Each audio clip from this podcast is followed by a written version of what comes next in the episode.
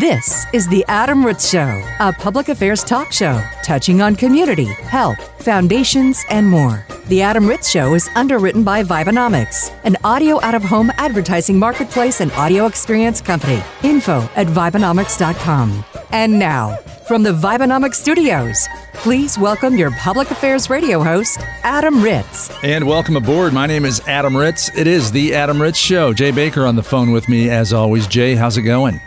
It is going well, Adam. I'm looking forward to another award winning show. Happy August. We have flipped the calendar uh, once again, and uh, I want to talk about a, a, holiday, one of those fake holidays. You know how there's always the National Blank Day, and it's.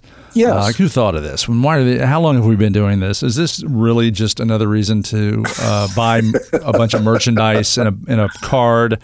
Uh, do we really need this holiday? Here's a holiday I, I, stumbled across that I think that you might even celebrate. Every I'm looking forward to it. Every August first is Dogust. That's what they call it. Oh, I've heard of this. Yeah. Yes. And now you have a res- a rescue dog, is right? Yes, we have a rescue dog, and we do urge people that you know if you're going to add a you know fur baby to your life uh, that you know that you should get a shelter pet if you can because they need your help.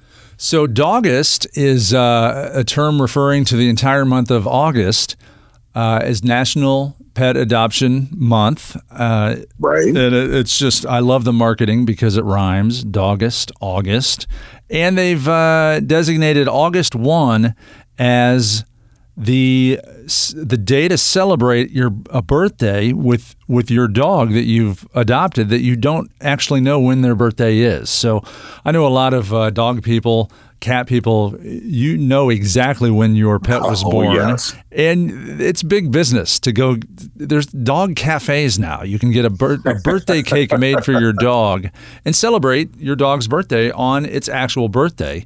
Well, if you have a uh, a rescue pet like Jay does, you don't know when the birthday was usually. So no, we just um, guessed. Yeah. So since 2008, this is a real thing. It takes place every August 1st. It's called Dogust. It's the na- nationwide celebration for dogs whose birthdays are unknown.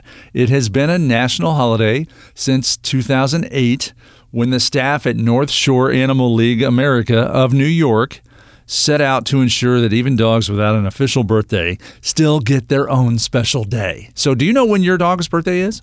No, we do not. And we kind of gave her an arbitrary day, but now that I know this is official, we're going to switch it to August 1st. Well, what's your arbitrary day? Maybe that's a, better thing. Excuse me. Uh, well, we did it because uh, we have a really good family friend. That's her birthday. So that way we'll say, when it's her birthday, we'll know it's the dog's birthday and our dog doesn't care because every day is fun day for her. So you know. well, maybe now she can have uh, two birthdays: the the day you've arbitrarily yeah. assigned, and then uh, August first, known as Dogust, as well. Uh, well, and I was going to tell you quickly. Uh, you know, this obviously your results may vary, but many animal shelters are reporting near record uh, levels of dogs because uh, as uh, the pandemic wound down and as people got more busy uh, and uh, people are relocating and things of that nature, uh, more pets have been surrendered. So, really, the need to uh, bring this to light is very important. So, if you've ever been inclined to add a, a pet, to your family, this is a great time to do it. You will really be helping a dog out. And you, you, are helping them get their forever home. These are some dog oh, terms yeah. I've, I've come across. Uh, forever home spelled F U R like dog fur. So, yeah. so you have a, a forever home for your dog. What's your dog's name? Uh, my dog's name is Harper, Harper, and she has her own podcast, and uh, she she knows uh, in the morning I record stuff for the radio station, and she trundles down to the walk-in closet, and she's ready. So she's she's a very busy girl. That is great. Uh, well, as we wrap up uh, this discussion of uh, of dog adoption and the importance of it, as we celebrate Dogust, here are a few ideas from the experts on how you can help your local shelter uh, and celebrate Dogust. The first and foremost and obvious one is adopt a dog. Go ahead and uh, become yes. a, a, foster parent. Create a forever home for a dog. Uh, you can make a monetary donation. Many shelters have set up special fundraisers for Dogust. You can donate supplies like food and toys. During uh, this time, many shelters have contactless drop offs as well. You can become a volunteer at the shelter. You can ask if you can drop off a doggy birthday cake or pup cakes or other party supplies for the dogs that they have that they are going to celebrate Dogust with in their uh, shelter. Uh, you can ask if there's any thing else the shelter needs for their other animals like cats, bunnies, uh, which are not always included in the dog, uh, the dogust festivities. yes, they get excluded if you're a bunny. Yes, uh, that's so. So if you're like, wait a minute, I was going to adopt a bunny this month, but now you're telling me I can't because it's dogust. No, no, no, you can. Go ahead. yes, please do. Please help. Uh, yeah, so check out your local uh, animal shelters and help them uh, navigate the uh, the waters uh, and help celebrate Dogust. So happy Dogust, Jay Baker. Uh, the month has shifted. It is August. Uh, in the Baker home for you and Harper. Congratulations.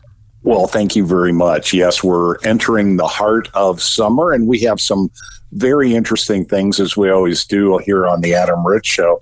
Here's something interesting. Now, if you have an older light bulb, Adam, you might be an outlaw because officially now Americans will only be able to buy this is when you buy a new light bulb that you'll only be able to buy LED lights from retailers. Wow. I know a so lot of old know if you knew that. Old school people have been hoarding them for years, fearing this day. Well, here's what was funny. Uh, they went to this sort of modified neon light that uses a lot less energy. You know, it's the I call them the curly Q light bulbs. You've oh, undoubtedly yes. seen dozens of them. Yep. The the bad thing about those bulbs were the style of light that they gave off combined with the fact that, frankly, once one of those burned out, a lot of them had high levels of mercury as part of the manufacture of those bulbs. So you really felt horrible throwing those out because obviously they then went into landfills. Believe it or not, LED lights are very cool. They have better control over the amount of light they emit.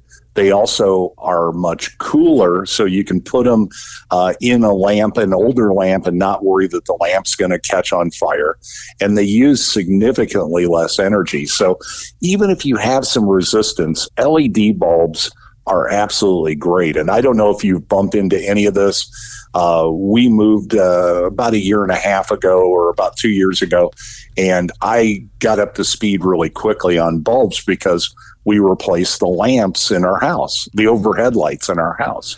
So I got a crash course in light bulbs, my friend. Yeah, I you know I I redid the um, uh, some overhead lights in in my house uh, a few years ago, and uh, and I will say that there's an old school, there's an old man in me. The get off my lawn guy in me was upset that I couldn't have my old light bulb because of the the warm glow of of an old light bulb. Uh, yes, and I, the incandescent glow. Yes. Yeah, I, I don't want to say it's it's a yellow glow, but it's it's a warm glow. And so I bought a, a box of these new light bulbs.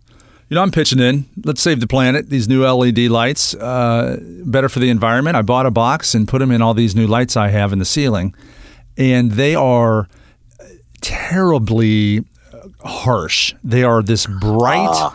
They're almost. Uh, they, they almost emit a bluish harsh bright light the kind of light that uh, that I would remember when I was in shop class in 7th grade. Just this really yeah. like a shop class hospital g- brightness that I didn't that was cold. It wasn't w- a warm glow.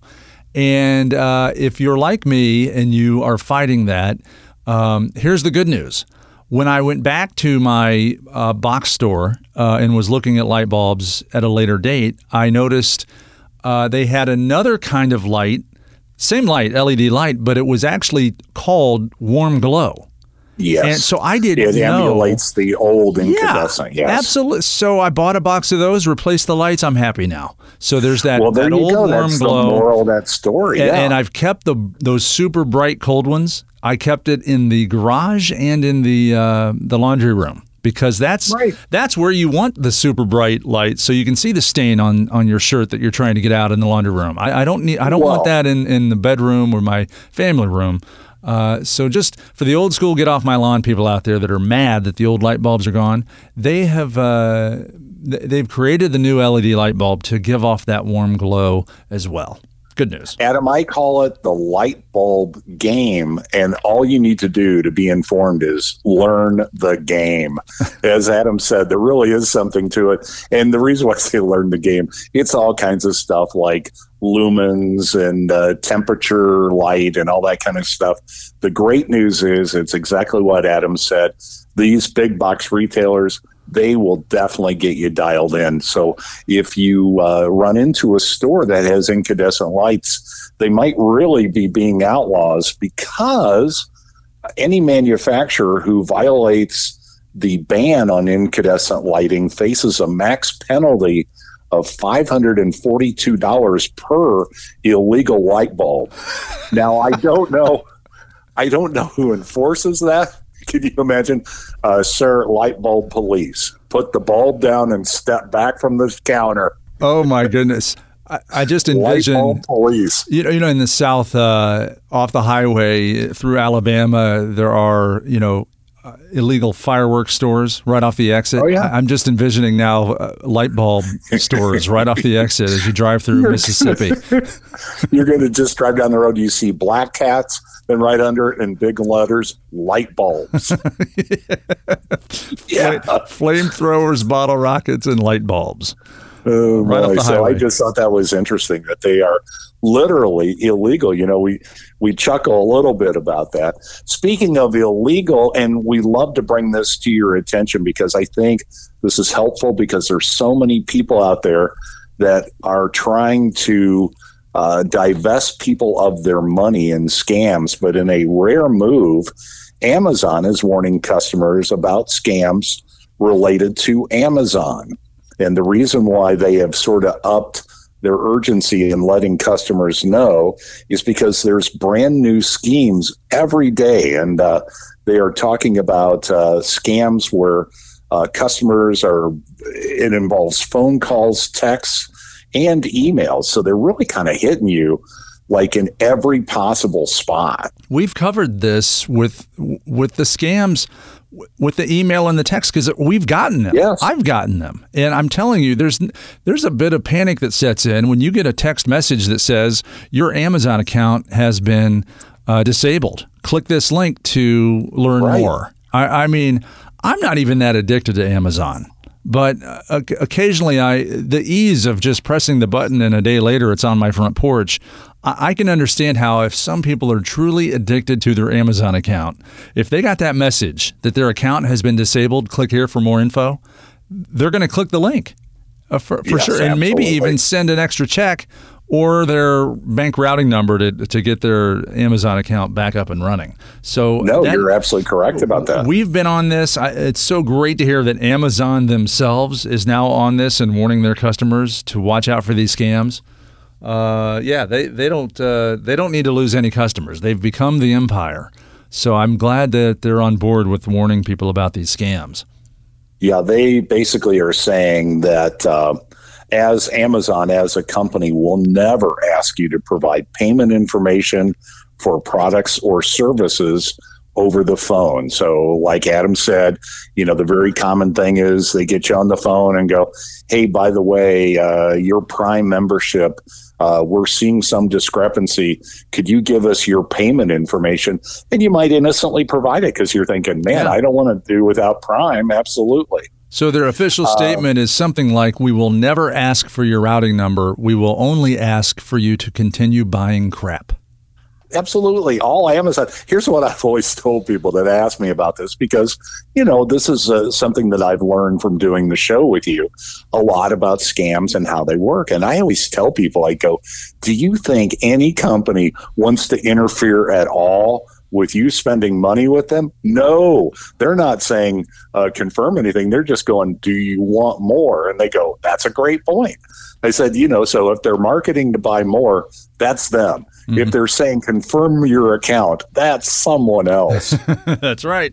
That's right. Now, here's what the experts say, Adam, to remember these four things to avoid becoming a victim.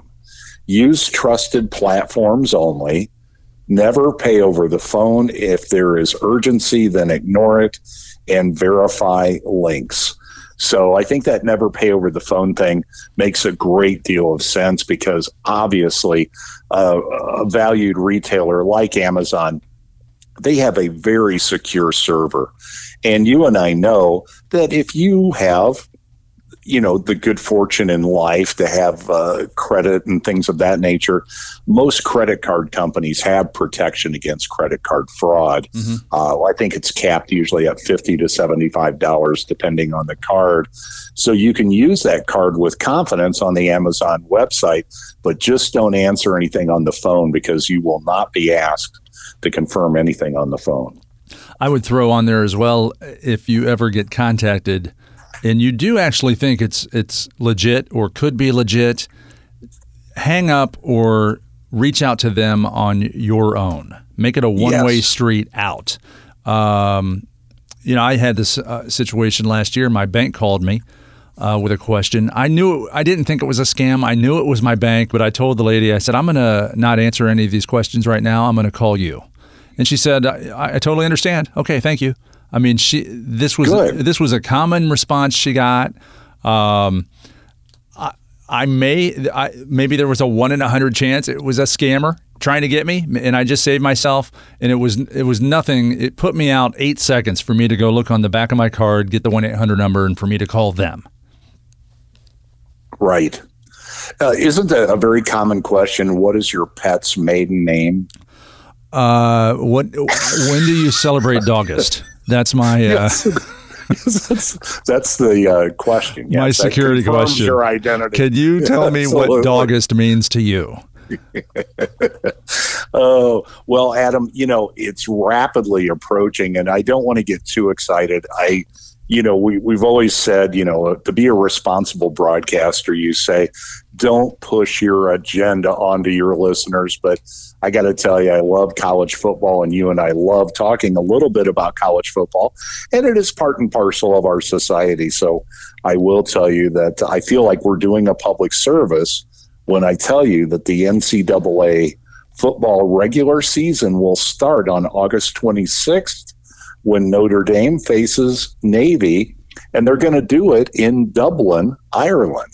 That's pretty exciting. That that is exciting. Um, to see the Fighting Irish in Ireland, yeah, that's isn't that great? Yeah, I don't, you know, I know Navy has uh, had some success against Notre Dame lately, uh, but I'm hoping that's a good game. You know, if Notre Dame has built their program back to where it could or should be, and Navy just has an average year. I mean that that game could be a snooze fest. That could be fifty to, not, to nothing by halftime. What what is your prediction here?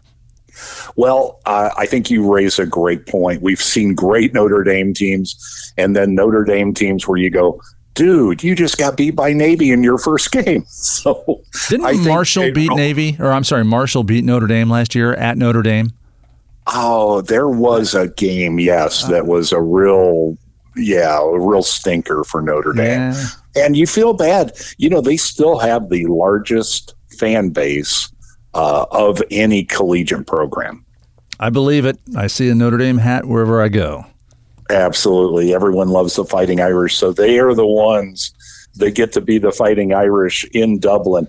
Now, uh, ESPN senior editor Chris Low has ranked which teams have got it easy and which teams have it hard. I know you and I spoke, uh, I think it might have been last year, and you were saying that experts felt like Purdue football in the Big Ten had one of the easier schedules. Was that last year? Yep, that that's true. That was last year. Uh, Purdue did not play Michigan or Ohio State on the on the regular season, and uh, they had some stinkers on the on the list. So, uh, and I know didn't this. They end I, up in a bowl game, in though, all, all uh, transparency, I am a Purdue Boilermaker, so I do I follow Purdue sports. Um, yeah, they went to the uh, the Big Ten championship game, uh, played Michigan Good. and lost, and then they went to a, a decent bowl and lost big against LSU. But I blame the fact that all of our NFL draft picks refused to play in the game, so we had our you know our our B team out there getting pummeled by LSU. yeah, you know, it was funny you said that. I I am kind of a purist in the college football world, and I have felt for many of these schools that once they get into postseason play, uh, they're not playing oftentimes with their entire lineup because of the NFL draft. But you and I know the NFL's so tough. You you go well. I guess I see part of it. You know, I'm just disappointed for the fans because you're absolutely right you are a Purdue Boilermaker, and you will watch the game. Uh, even if I wrestled you to the ground and sat on your chest, you'd still reach for the remote, Adam. Well, I you know I watched the game and I enjoyed what I could, but uh, yeah, as a fan, uh, it wasn't very fun to watch what could have been a great game be just a, a lopsided massacre. And I would always argue, you know, like you said, I get that these uh, these kids want to remain healthy for the NFL draft, so that's why they don't play in their bowl game. But I would argue it's your last chance to show your future bosses what you are worth. So I think Yes. if, if you had a great bowl game, then you, you just up your draft status and made more money. So, and I think a few of these Boilermakers that didn't play in the game didn't even get drafted. So, I don't know what their what their goal was. Uh, They, they didn't reach the NFL. If that was their goal, they should have played in the game. Right. Maybe if they had a good game, they would have got drafted. Well, that's that catch 22 of it all, isn't it? Now, according to ESPN writer Chris Low, the toughest overall Power Five schedule is the Florida Gators this year. So they're going to have the toughest road to a national championship. They must have uh, some some pretty tough pre uh, non conference games because Well, yeah, and they're at, uh, playing. the Southeastern Conference that they're in. Uh, a lot of teams are going to have a tough, uh, tough, tough schedule in that conference because if you you've got to play F- Alabama and Tennessee and all the others that are so good, Arkansas, um, Texas A&M, you know the list goes on. You throw in a couple strong games non-conference, you you are going to have a tough schedule for sure. Absolutely. The easiest overall Power Five schedule this year is Boston College. The toughest Power Five non conference schedule goes to the Pitt Panthers. I have a buddy who went to Pitt. He is an unabashed Pitt fan. He is. Uh, he, he has no perspective, as I like to say. He's completely blind to sports reality. Yeah. The best part of this is not that I want to pick on the Panthers. I don't. I have no horse in the game. However, he will not be happy because Pitt, if they've got the toughest Power Five non conference schedule, then they've got their schedule. What's going to happen to those fellas? That it might not be a bowl year. Uh, Pitt. not. Uh, you you say Pitt Panthers football to me. I it's Dan Marino and Tony Dorsett, two of the biggest Yeah. names that have ever played in the NFL, went to Pitt. So maybe it's coming around for them. I know they were ranked a little bit last year. Maybe they're going to be strong this year. I don't know. Well, you and I know that there are certain states that are powerhouses for high school sports. And so obviously it lends itself well to the collegiate game. But Ohio and Pittsburgh, along with Texas and Florida, those are the high school football meccas. For sure. And that's why Pitt is tough because they get a bunch of kids from Pennsylvania that don't necessarily get drafted by a Big Ten team. Well, drafted, uh, they get, uh, what's the phrase? I'm using drafted as in the Uh, NFL. re- recruited. recruited. There we go. I Yeah, got to be but- careful. You know they're they're getting paid now, so maybe you can call it drafted. Yeah. Yeah, they can't. You know, like so technically they are being drafted. The easiest Power Five non-conference schedule goes to the Michigan Wolverines, and we don't want to give them any more encouragement, as we know their coach is a, a pompous uh, horses behind. and he'll he'll merely just get a swelled head. So we got to be careful. You're not a Jim Harbaugh fan. Oh, now come on. Um, I will. You know me. I will say though, um, and this is a great public affairs angle when you start talking about college football. Uh, and a lot of people dislike Jim Harbaugh, the uh, head coach of Michigan. He has done some amazing charitable uh, foundation-based acts, and I bet he has. and he yes. doesn't he doesn't do it for uh, for high fives or pats on the back. He I think just last year he like rescued somebody from a burning vehicle. Just driving by, like he stopped his car and pulled somebody out of a burning car and saved their life. So the next time, uh, Mr. Baker, you want to badmouth Jim Harbaugh, You're right. you you better hope uh, he's driving by when you're in a car fire because he's going to. Well- he's Super Jim.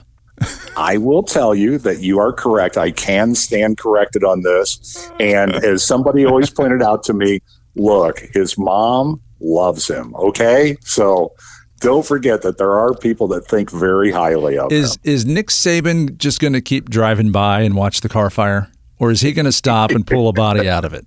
I, I don't know. Nick's gonna Nick's gonna uh, let the athletic director know that he should come out and save the people in the burning car. Nick might text his assistant and say, "You need to go save somebody's life for me." He might absolutely. No, we Well, love Nick Saban. He'd he'd help. He I would do it. love He- Nick Saban, He's a very charitable, uh, hospitable guy. He is. Yeah, those guys are pretty amazing. When you, like you said, they have used their, uh, you know, they've hit the lottery of life by being a head coach of these teams. They're paid handsomely, but you're right, they give uh, highly in their, you know, in their neighborhoods and their communities and everything. So. You're right. Hats off to those coaches. Uh, I will leave you with our final item. Adam, you might feel a little tired at work, and part of it might be because you like to hit the snooze button.